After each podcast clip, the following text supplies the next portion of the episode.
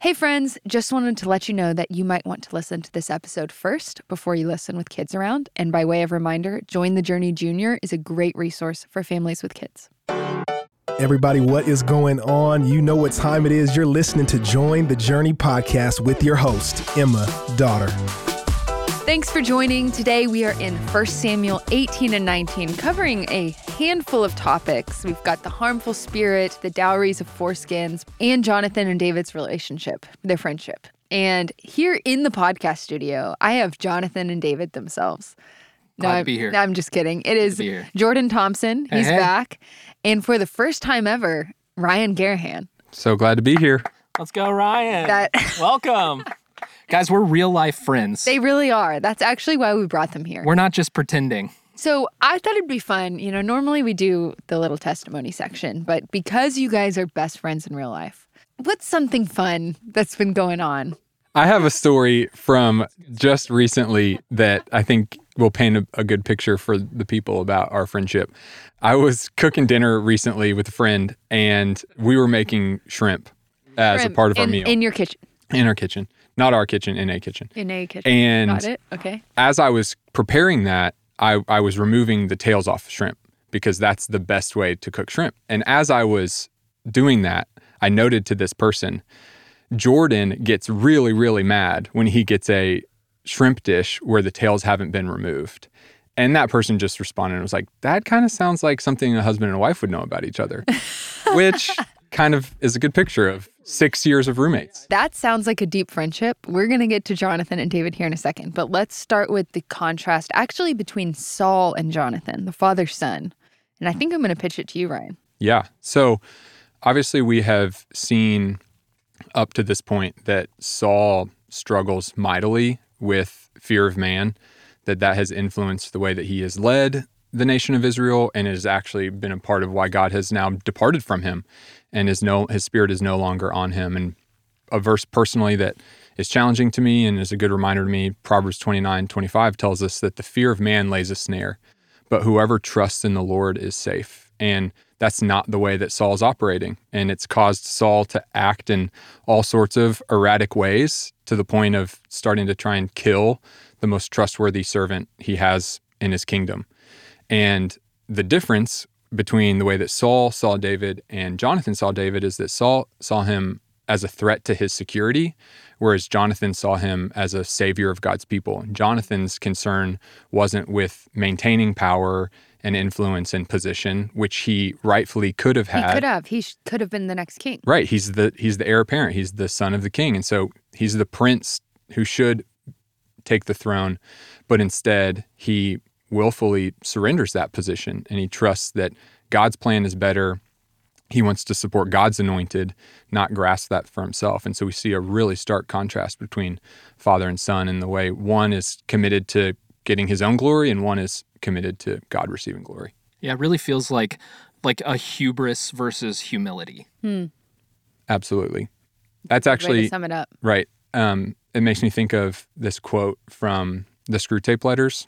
C.S. Lewis writing from the perspective of demons trying to tempt believers. And he says that the enemy wants him in the end, man, to be so free from any bias in his own favor that he can rejoice in his own talents as frankly and gratefully as his neighbor's talents.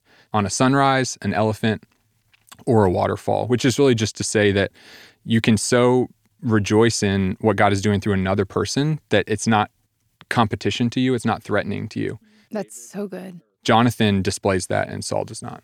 I do think like that's so like that kind of struck me when I was reading this. Even in speaking, uh, that last part kind of dovetails into like Jonathan and David's relationship and where they make this so this is coming right off the back right of of David defeating Goliath he's having a conversation with Saul Jonathan and David kind of catch eyes in the most bro of bro ways and they're like dude and then they're like dude and they've just become brothers Yeah. right and then they Yeah. have they have a covenant but Jonathan strips himself right of his armor even his sword and his bow and his belt and I think it's easy to kind of read that surface level and be like that's kind of weird that Jonathan's all of a sudden naked and has like given David all of his stuff. Right. Um, that feels like it it's kind of come out of nowhere.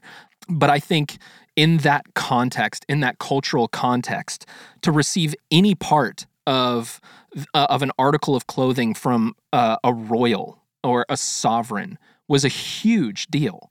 And therein is also the humility of Jonathan to basically be like, hey, this relationship, this this biblical as iron sharpens iron, one man sharpens another, like this brotherhood of commonality is not something that is going to be defined by rank or position. And so I'm literally going to give you my title. Like we are we are equals. This is the wishbone story of the prince and the pauper.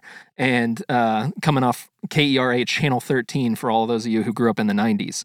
But that that is literally like what this is. And I think it's it's easy to kind of like move past that and not really acknowledge that. And that's pretty significant. Sure. What are the what are the misconceptions people make about Jonathan and David?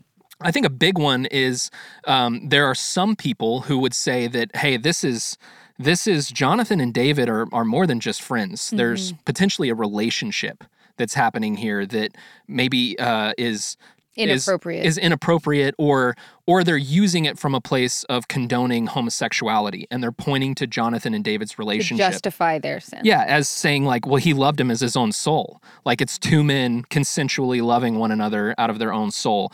I think that's like a gross misreading of the text. hmm I think we can say for certainty that it is. Yeah, absolutely. I think it's good to be aware that that is something that's out there that some people are using You could encounter that. to justify that position. But I don't think that it has any real substance behind it other than using scripture to try and justify what you've already determined in your heart to be right. Yeah, uh, I'm with you. I think as you understand the context, as you've already unpacked for us, it becomes very clear that that's not what this story is is even about. So you keep moving through it, and we get to these dowries. And I think, uh, am I pitching it to Ryan? No, I mean I, the dowry is an interesting thing as well. I, I I also think that I mean that's pretty crazy that um that first off that that was even set as a dowry. Um, but For those is who don't know, what is a dowry? so a, dowry is basically a a a bridal price. It was something that was culturally significant in this time period. But in order to marry my daughter, you must, you know, go out there and lasso the moon for her. And that's the that's the price of me giving you my daughter's hand. And usually it was done with like head of cattle or something Sheep. yeah, sheep, which, yeah, maybe is for a different time. But yeah, in this case, there was some subtle manipulation happening by Saul, um, who's trying to figure out a way to get rid of David because mm-hmm. he's he's gotten extremely jealous of him. He knows about the the promise that David will become king and that his dynasty will end. And so he's manipulating circumstance to say, okay, how can I get my hands dirty without getting my hands dirty? I'm going to do something that seems so impossible. So absurd. So absurd. Like David's going to have to go. He's going to have to kill the Philistines. He's then going to have to defile their bodies and bring me back, Mm-hmm. you know, a whole bag of foreskins. All right. And he sets it at 100, right? Because that's just Right. already That's crazy. just insane. and then David literally double doubles it. The old double double. the old double double. One of the things that we don't want to miss in this passage is the fact that David um, is a type of Christ, that we can see Jesus in the Old Testament through David. And David, later in his life, the reason that we need Christ, that we need a new David, is because David was successful in doing this very same thing that Saul was attempting to do. David found himself back against the wall, had sinned and was trying to clean it up, and he sends Uriah out into the battlefield intentionally to have him killed. And and that's just evidence of David's brokenness that despite his faithfulness and all the ways we can celebrate his life in the story and as we continue in First Samuel, Second Samuel, um, that we need someone better and that Jesus is coming and he is the king who will come from David's line, who will live a perfect life and who will not be tempted um, to take things into his own hands and will not revile when he revile and return when he is reviled. And so we see Jesus um, through David, and we see the better David in Jesus. Thank you guys for being here. It is fun to read the Bible with friends. Uh, friends listening, I bet you got a good taste of our, our laughter as we talked about the, these topics. So thank y'all. And as always, I'm so glad we're all on this journey reading the Bible together. Thanks for listening. Hey, we want to thank you for listening and we hope you enjoyed the episode. Did you know that you can help support Join the Journey by rating and reviewing this podcast? And if you're willing, we'd love it if you subscribe because the more you download, the easier it will be for new friends to find the podcast.